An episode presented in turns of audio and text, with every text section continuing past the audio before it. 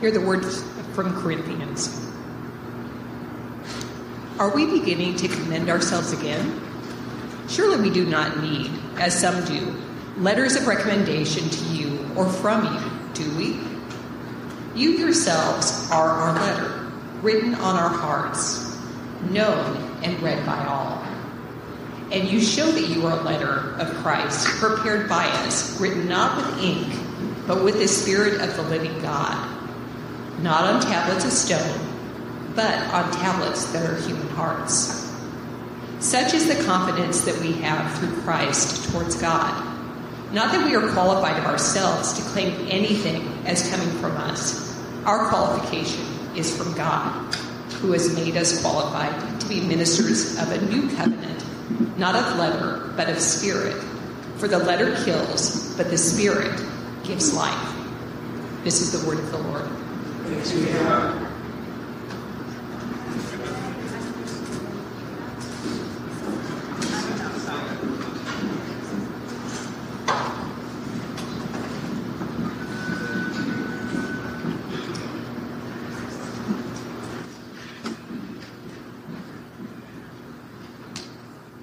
CWOW. My name is Gustavo Smoke. I'm um, a member and an elder here at, at um, CWOW.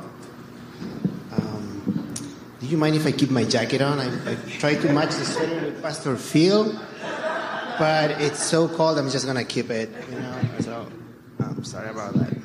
Thank you. Um, so as Bora said last week, and uh, Diana the week before, um, we as elders are in the process of search, searching for a pastor. And at the same time, we have learned that it's absolutely necessary to, uh, to learn ourselves and learn who we are before starting search, searching for a pastor. And uh, so I was asked by the elders to provide a reflection today in a few minutes. Um, so we have the slide for the presentation. That, that slide, that's the document that um, we've been working so hard that it makes me proud to be an elder. Um, and then uh, Bora last week helped us prove that many of the perceptions or interests that uh, can become a reality and actually our superpower.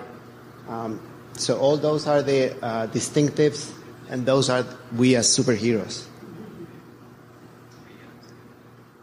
So today I want I have a couple of questions for you that I want you to answer. So I would like you to invite or invite you to think for a minute today of what was the appeal of that church that you first attended.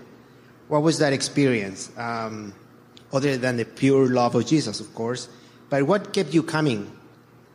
Um, were you one of those people that first attended to church, like when, since you were young, or more like when you were a youth in your life? Um, were you one of those rare cases of someone joining the church after the age of 26? Because people tend not to join churches after the age of 26. Um, so, uh, is this very, very first church that you were attending, um, or maybe this is the very first church that you are attending, and what is it that, what is it appealing to you? What are you trying to, what are you looking for? What is it make you keep coming? So that, that's the question, and that's what I want to reflect on today. So, as you know, I was born and raised in Chile, and um, only later in life I came to the, the United States. And I've, um, I came to live in the United States, and, and I met Jesus at a very young age. I remember being only nine years old when receiving Jesus in my heart. It happened after a very charismatic pastor who had preached for a long time that evening and repeated himself many times and multiple times, not just that night, but the week before, um, uh, he kept repeating and, and, and inviting us to come to Jesus. But nevertheless, somehow that particular night, he nailed exactly what was in my heart. I was nine years old and I, I felt a deep need for redemption and I decided to surrender my life to Jesus. I was overwhelmed by the power of the Holy Spirit and weepingly, inconsolably, I approached the pulpit and committed my life to Jesus. I felt loved. I felt I was part of something bigger than me and my thoughts and experiences. And, and I felt like I had a friend. Um, not just in Jesus, but also the community that was praying for me and supporting me. So th- that's the picture of me when I was 14 years old. So a few years passed by and I kept attending to church. Um, um, my family kept moving from one place to another, but we always found a church that we were part of. Um, many years later, so when I was 14 years old, I was attending to an evening service in a mostly small suburban church and a community where my family and I were living back then. And I had another transformational experience. On that day, um, another pastor, quite charismatic, uh, that had been invited from out of town, he preached loudly that night. Uh, he he was a little bit pushy too and aggressive, uh, but he was very passionate. And after that long sermon, uh, he prayed so intensively over our small community and our church that many of us received the Holy Spirit and we were speaking in tongues. And, and it was a very overwhelming feeling. So that night again, I felt the joy. I felt that, uh, maybe the world was a little bit more unknown, uh, unpredictable and unexpected that I had imagined.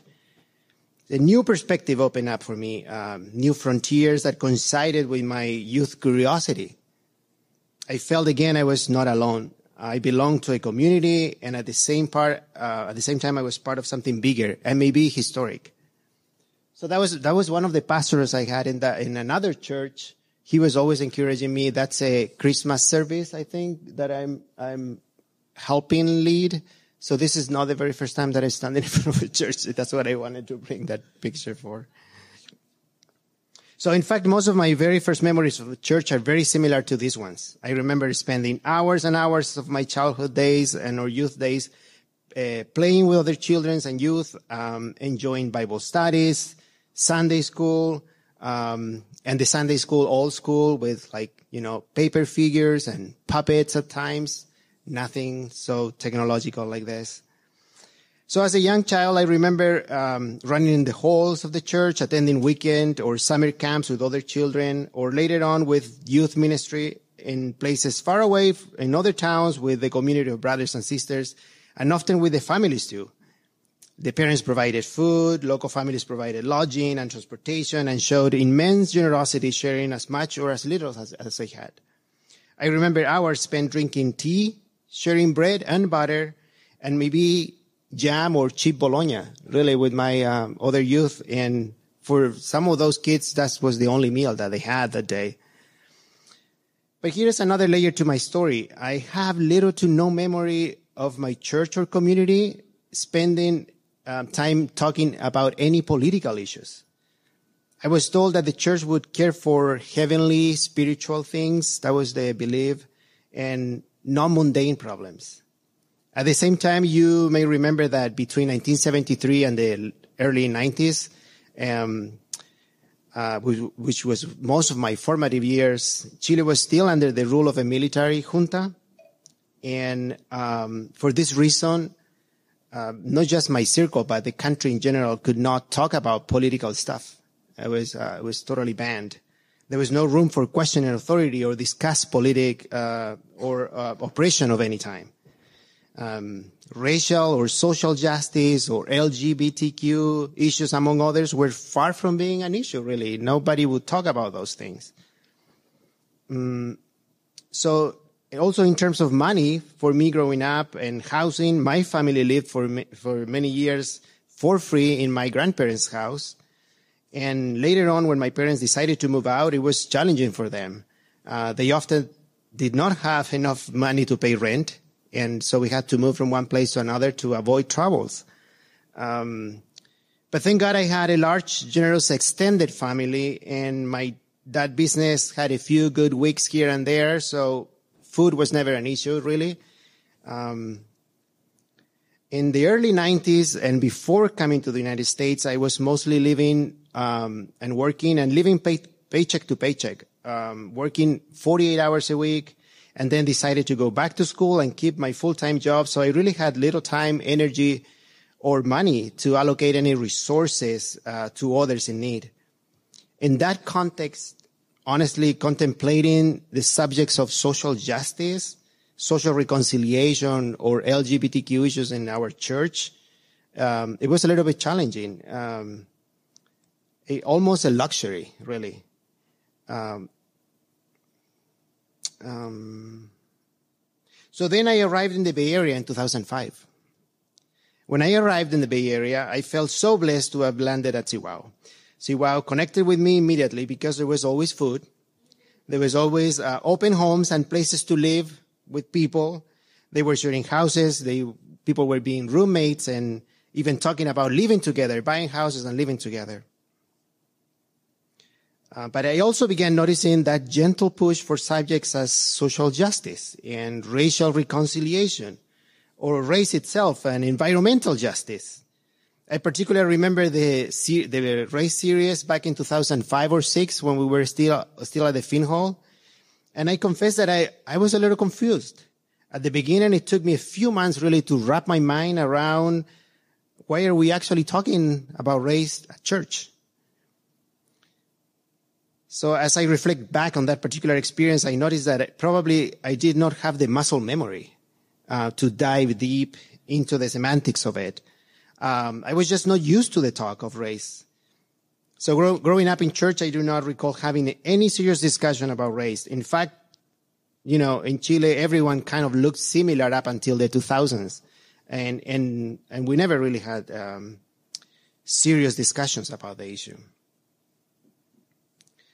Um, so today, um, for all these reasons, is that I am so thankful to be part of CWOW.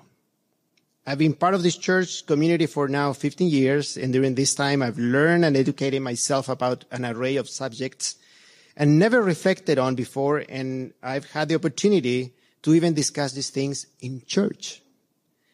At the same time, in my personal life, I've been blessed with new and more resources. So because of this experience, and now I'm prepared I feel like to serve God in a different way. I'm immensely thankful that although I might not share the same level of passion for each one of these topics that we discuss here, um, I'm still a proud member of this church and for this community. And when my brothers and sisters are talking about these things, I'm, I feel like I'm part of that too. And I try to engage, maybe not with the same passion that the leader of that group is doing it, but for me, it says something and it's, it's helpful. I can take credit for it, for it. So today I'm open to letting myself lead more about these issues and I'm thankful for Giving Week because I don't even have to do the research. I just know that that's the place where we want to allocate some resources. Um, but I still, I confess that I still struggle a little bit to fully understand why some people feel so passionate about this, some of these things. And it's difficult for me, and it's an exercise that I have to continue doing. Um, yeah, so again, thank you for your time and thank you for listening. Uh, I'm going to let Abby to dive deep a little bit more on this. Thank you. Thanks, Gustavo. Um, so Gustavo started us off with with a story of his own, right? And um,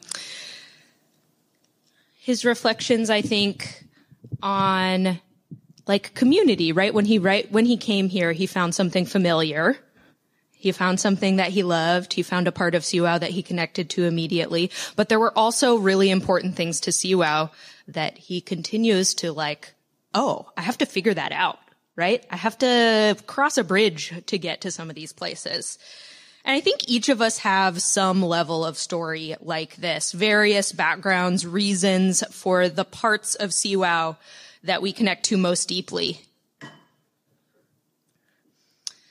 Our convictions and our callings and our greatest aspirations for what our community, for what Church Without Walls, what we can be and what we can do um, so Gustavo has this passion for community and hospitality, for sharing food. He's really good at that too. If you have an opportunity to just like hang out, have a deep conversation with him, really great, really excellent, superb.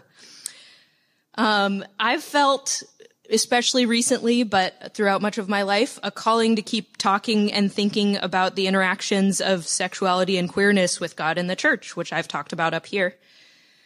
And you guys have your own, I'm sure, something we talked about in the last two weeks, maybe, uh, that we put up here on the distinctives or that was a part of one of the superheroes. Maybe something that you have a great passion for isn't as well represented in what we do super regularly at CWOW. Or maybe you feel a little bit of a dearth of passions that maybe you're like missing something. You have to work harder for something like Gustavo was saying. Maybe you have something that you're really trying to get us to do more of. That's great too. Both of those are great. All of you belong here. That's what we're going to get at in the end, that we have these things that we're dedicated to as a community and they've changed over the years. And they might continue to shift and change a little bit as we respond to what our membership needs. Um, and we might not get to all of them. That's part of what being a community is, or we might be a little slow about some of them. Uh, like, I must admit, it can be pretty hard to have my conviction about queerness here. I have all these ambitions in my head to hold like regular and continuing conversations, to have another life group related to this, maybe another book club. Sometimes those are not met. More likely, they're just really slow. Um, few and far between. And uh, sometimes that has me feeling some tension and dissonance between my aspirations and the reality of what it is to be in community with you all. It's a holy discontent.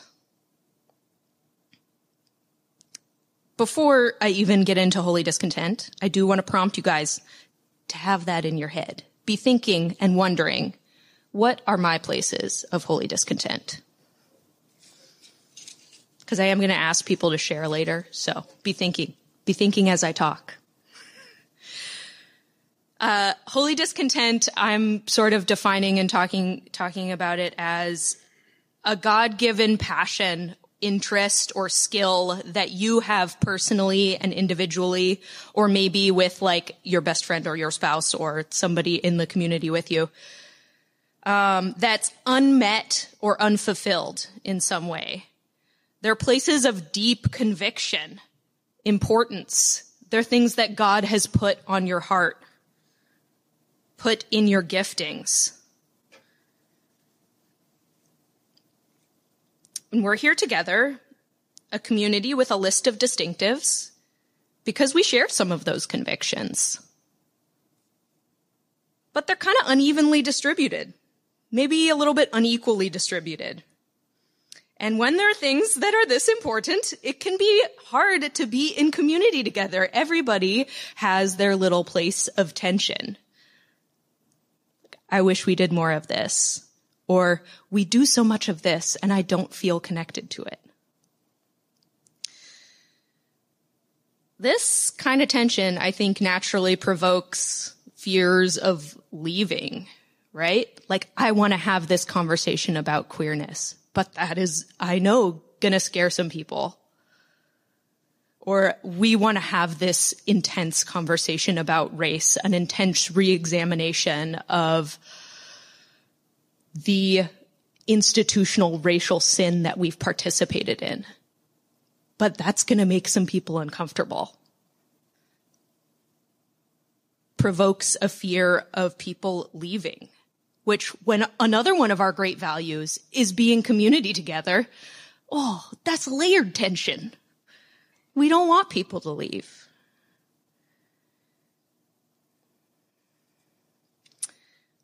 So, how do we bridge that tension? It's not easy and sometimes it's not fun, but I think it's actually one of our most important shared convictions is being willing to have really disparate, deep passions and still be together and look towards each other and look towards God through looking towards each other, I think. Um, let me see, where am I at here? so I think, uh, I think that we bridge that by leaning in, right? Radical Center, I think is a little bit more about listening than like coming together into a central place. It's more about turning towards a center. Um, I think it's good that we have really different things going on.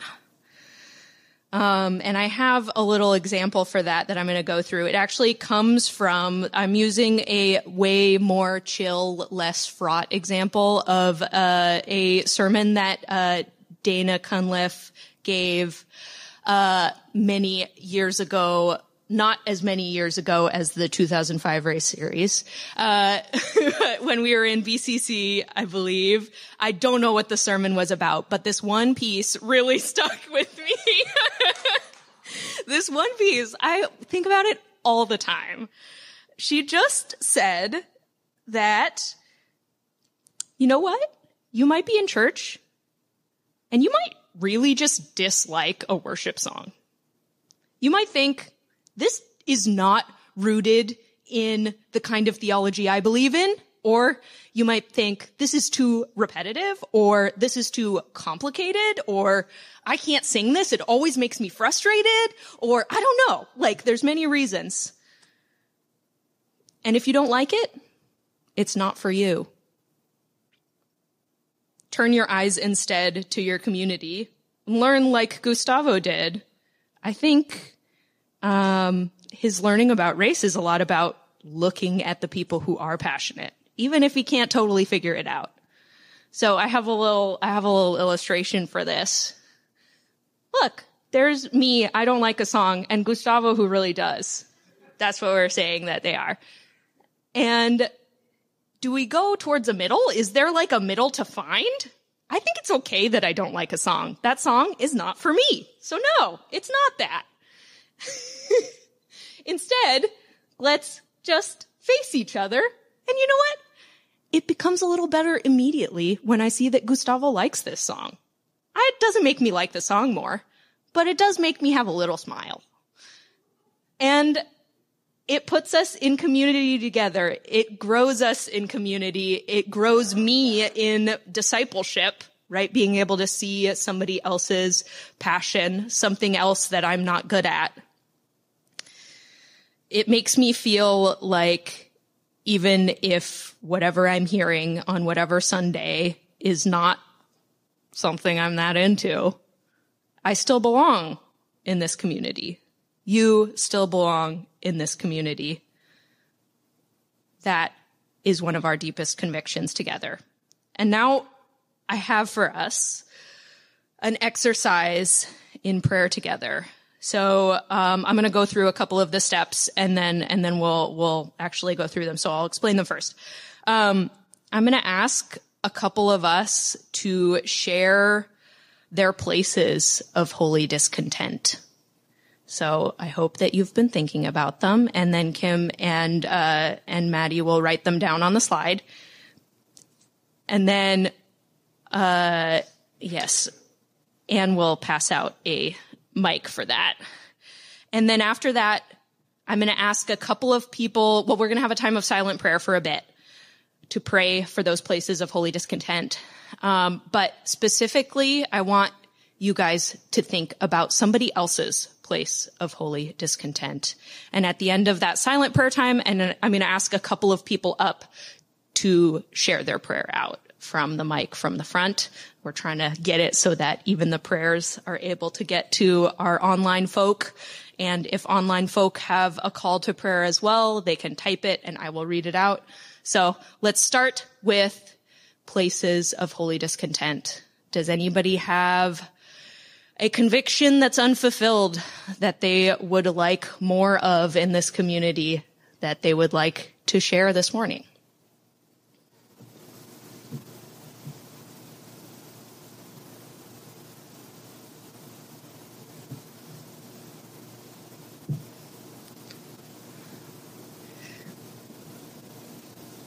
Hi, Abby. I'm Lila, and um, this probably isn't a surprise, but it's still hard for me to say it. Um, you know, even after being back in the United States for um, yeah, 17 years and counting um, after living in Latin America.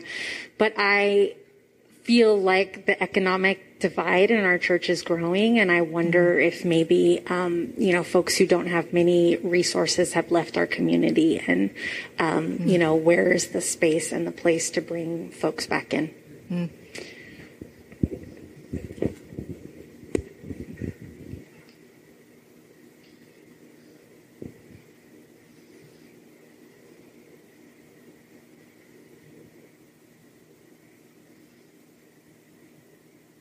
I would love to add mine just that I I would love for us to continue to have conversations about complicated questions about sexuality.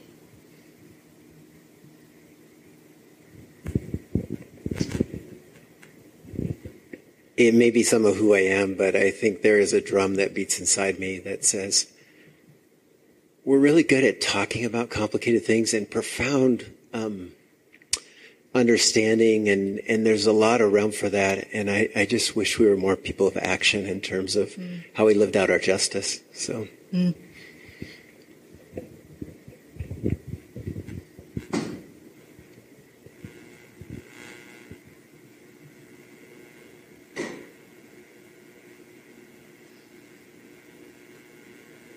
Let's try and get a couple more. Some good prayer fodder.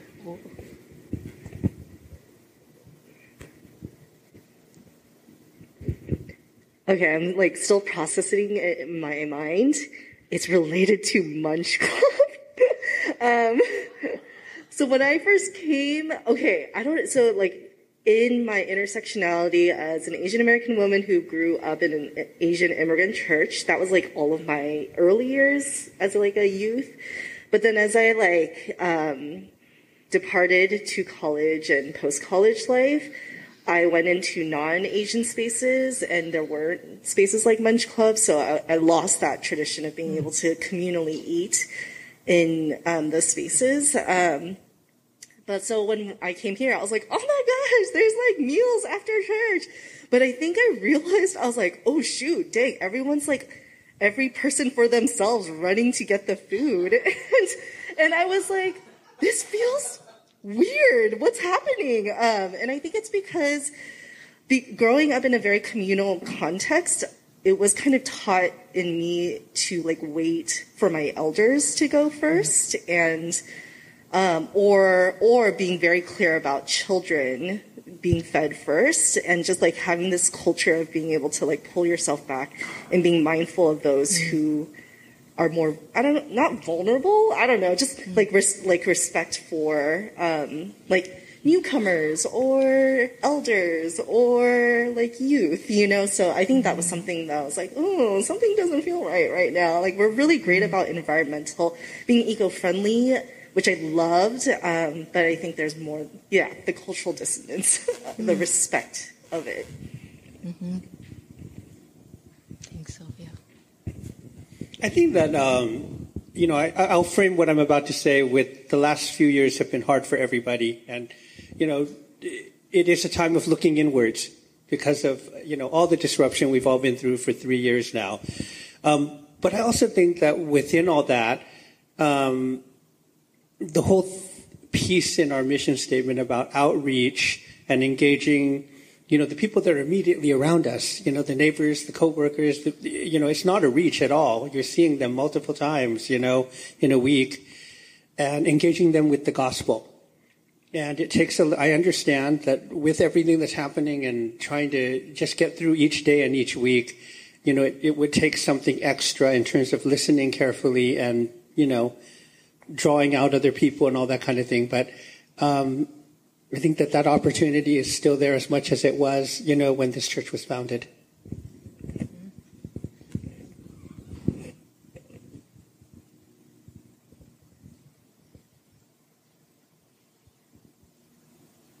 Got any more? I'll give you a couple more seconds. So we got a Tim.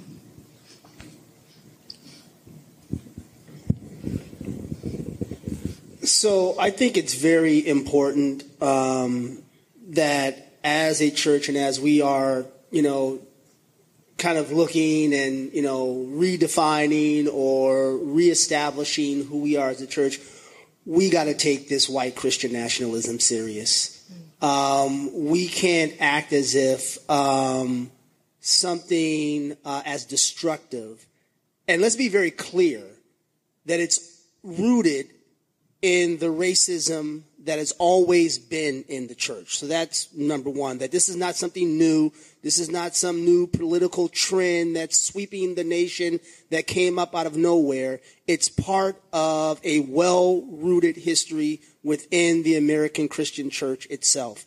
And if we don't acknowledge it, if we don't, as we're looking at who we are as a church, know what the definition of that is because it's there's a there's an intersectionality that white Christian nationalism encompasses around race, around gender, around masculinity, around economic wealth. It's all in there.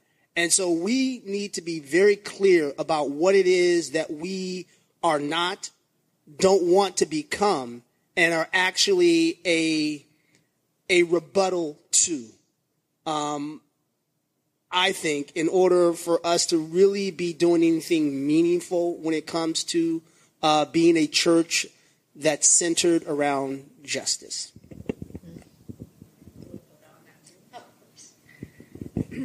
I just want to add briefly to what Tim said because I agree with that as well. But I also feel like one of my holy discontents is a longing for us to have a loving conversation about our church and the ways that the insidiousness of that whiteness has even come into our spaces. Mm. And that's a hard conversation to have, and it's hard to have a prolonged conversation about it. Mm. Like, I feel like we've touched it, and mm. then we moved on. But I think for us to really sort of be the counter narrative to what's happening in our nation, um, that has to have to be a part of that.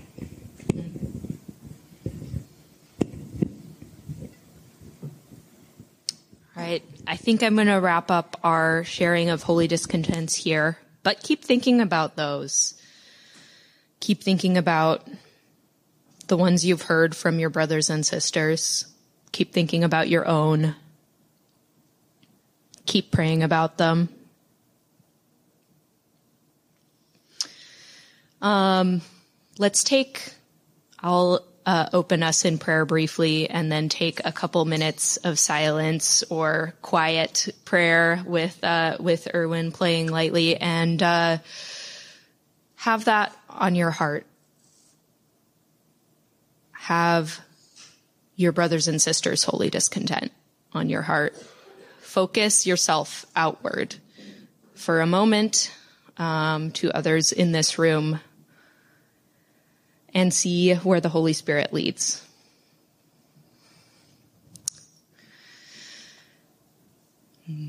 Holy Spirit, come, lead us towards each other. Open our eyes to your work in our community as a whole.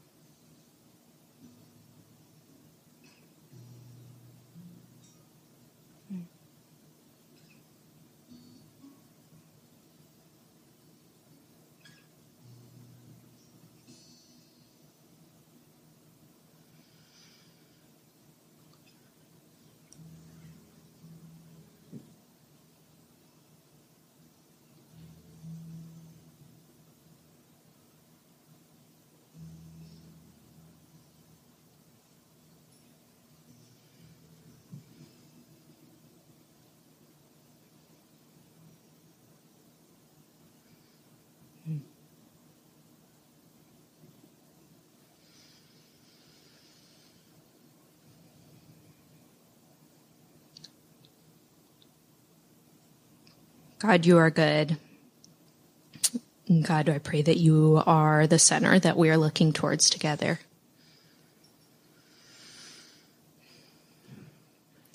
I want to invite up, let's say, four to five people who are willing to pray for somebody else's holy discontent. If you felt a stirring in these past two minutes, if you are up for it, please come up here. I know that's a big ask, but we want to be able to share it also with those online. And if you are online and you've felt this calling, go ahead and type that into the chat. Maddie will give me a little wave and I will try and read it out for everybody um, so that we can share those prayers as a whole group.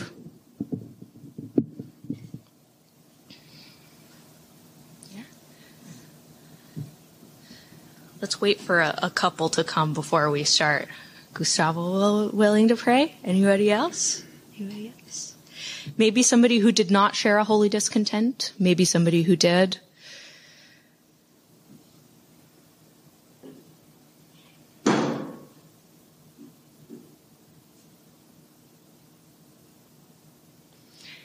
What's a little different than our usual prayers of the people, Jazz, it's another level to come to the front. I think you guys can do it. Thanks, John.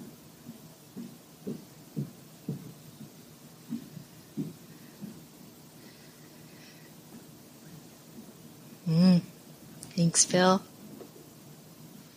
And Anne as well. Anybody else speak now? or walk up to the front now. I'll open us, go back to the line, and then close us at the end and kind of wrap in any others that we mentioned today that were not um, that were not prayed for.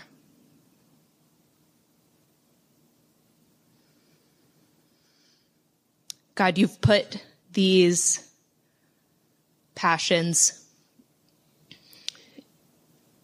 in the hearts of our brothers and sisters. And I pray that you would be a part of spreading them around, of helping us see them a little bit better.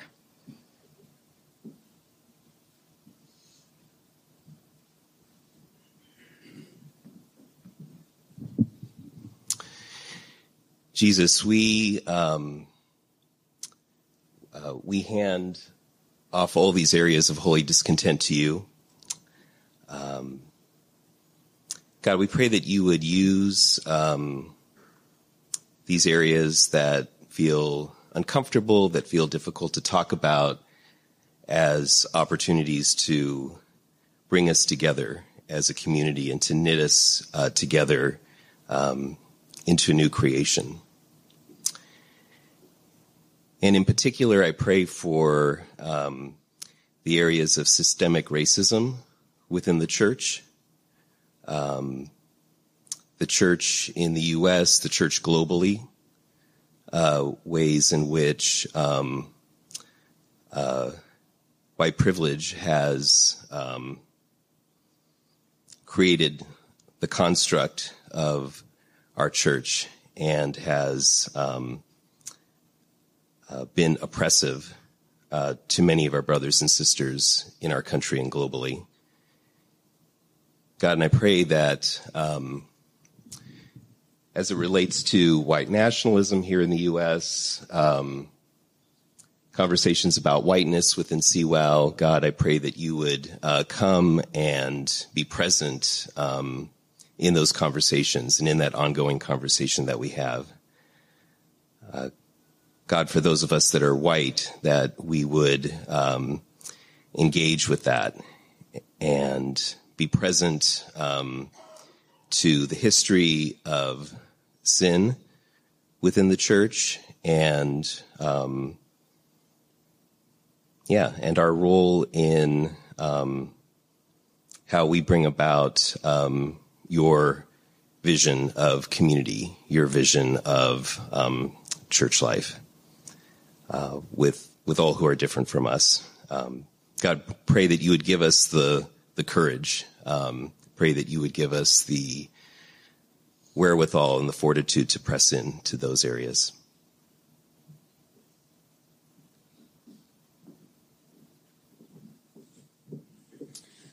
Heavenly Father, I um, I'm thankful that we can bring up to you all this discomfort and all the frustration, and I um, I'm confident that you are listening the way that we listen our brothers and sisters here and we lift up this discomfort to you, for you to heal it, to repair what is broken, and to make us um, a bigger, stronger church, stronger members of your community and, and the church that we serve.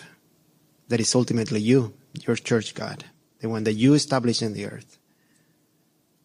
So thank you for um, loving us even in those spaces of uncomfortability and pain and frustration. I pray this in the name of Jesus.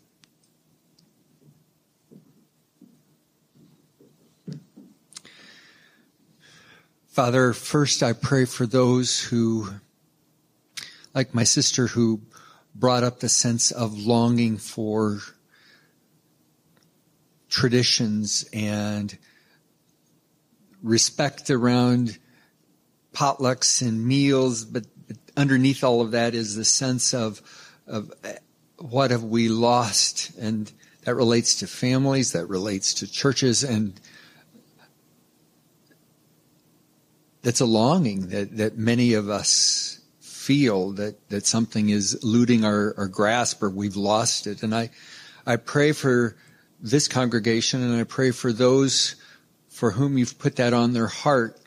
May you teach us how to reclaim what, what you have for us.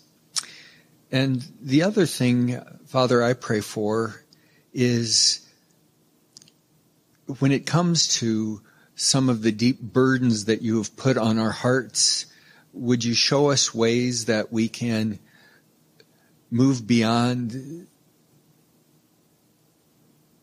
just the, the, feeling it, but would you raise up writers and artists and scholars and entrepreneurs who can help us move out and, and into these areas so that we can speak with joy and with prophetic voices using whatever gifts you put on our heart so that we can be a kingdom community that reflects that and that enlivens this church.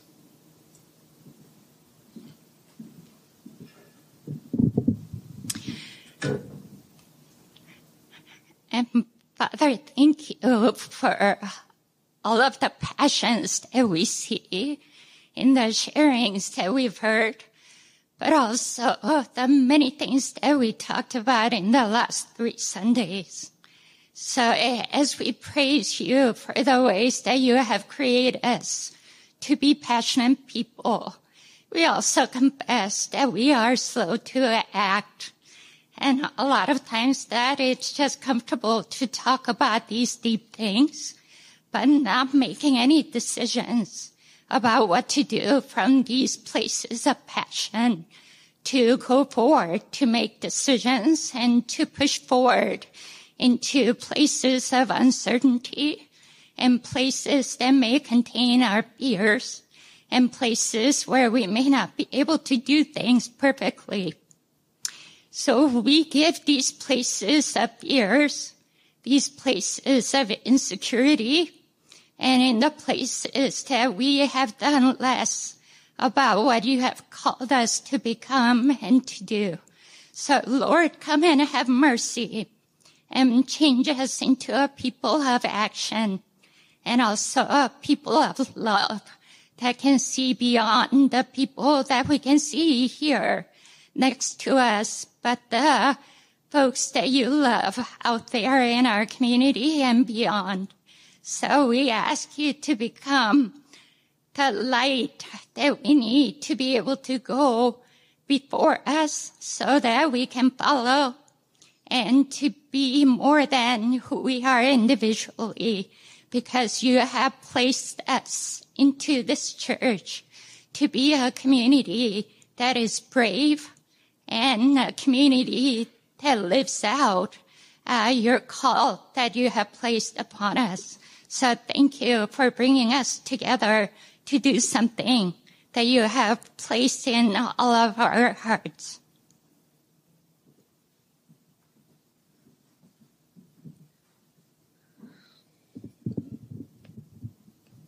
God, we lift up all of these things on the list behind me, all of these things that have been prayed for by my friends that are on our hearts in silence right now, um, and that uh, that you have been bringing to us throughout all of our lives individually. God, help us to bring them to the center, to offer them on your altar. And God, give us the strength and the sureness, the decisiveness to turn them more quickly into action, into active justice, into brave sharing of the gospel into more um, more uh, more decisive sharing of our resources into more um, more radical sharing of love into more difficult conversations and God heal the brokenness that makes those things difficult. You are the only one powerful enough to bridge the tensions that we hold. Bring us together, God. In your name, amen.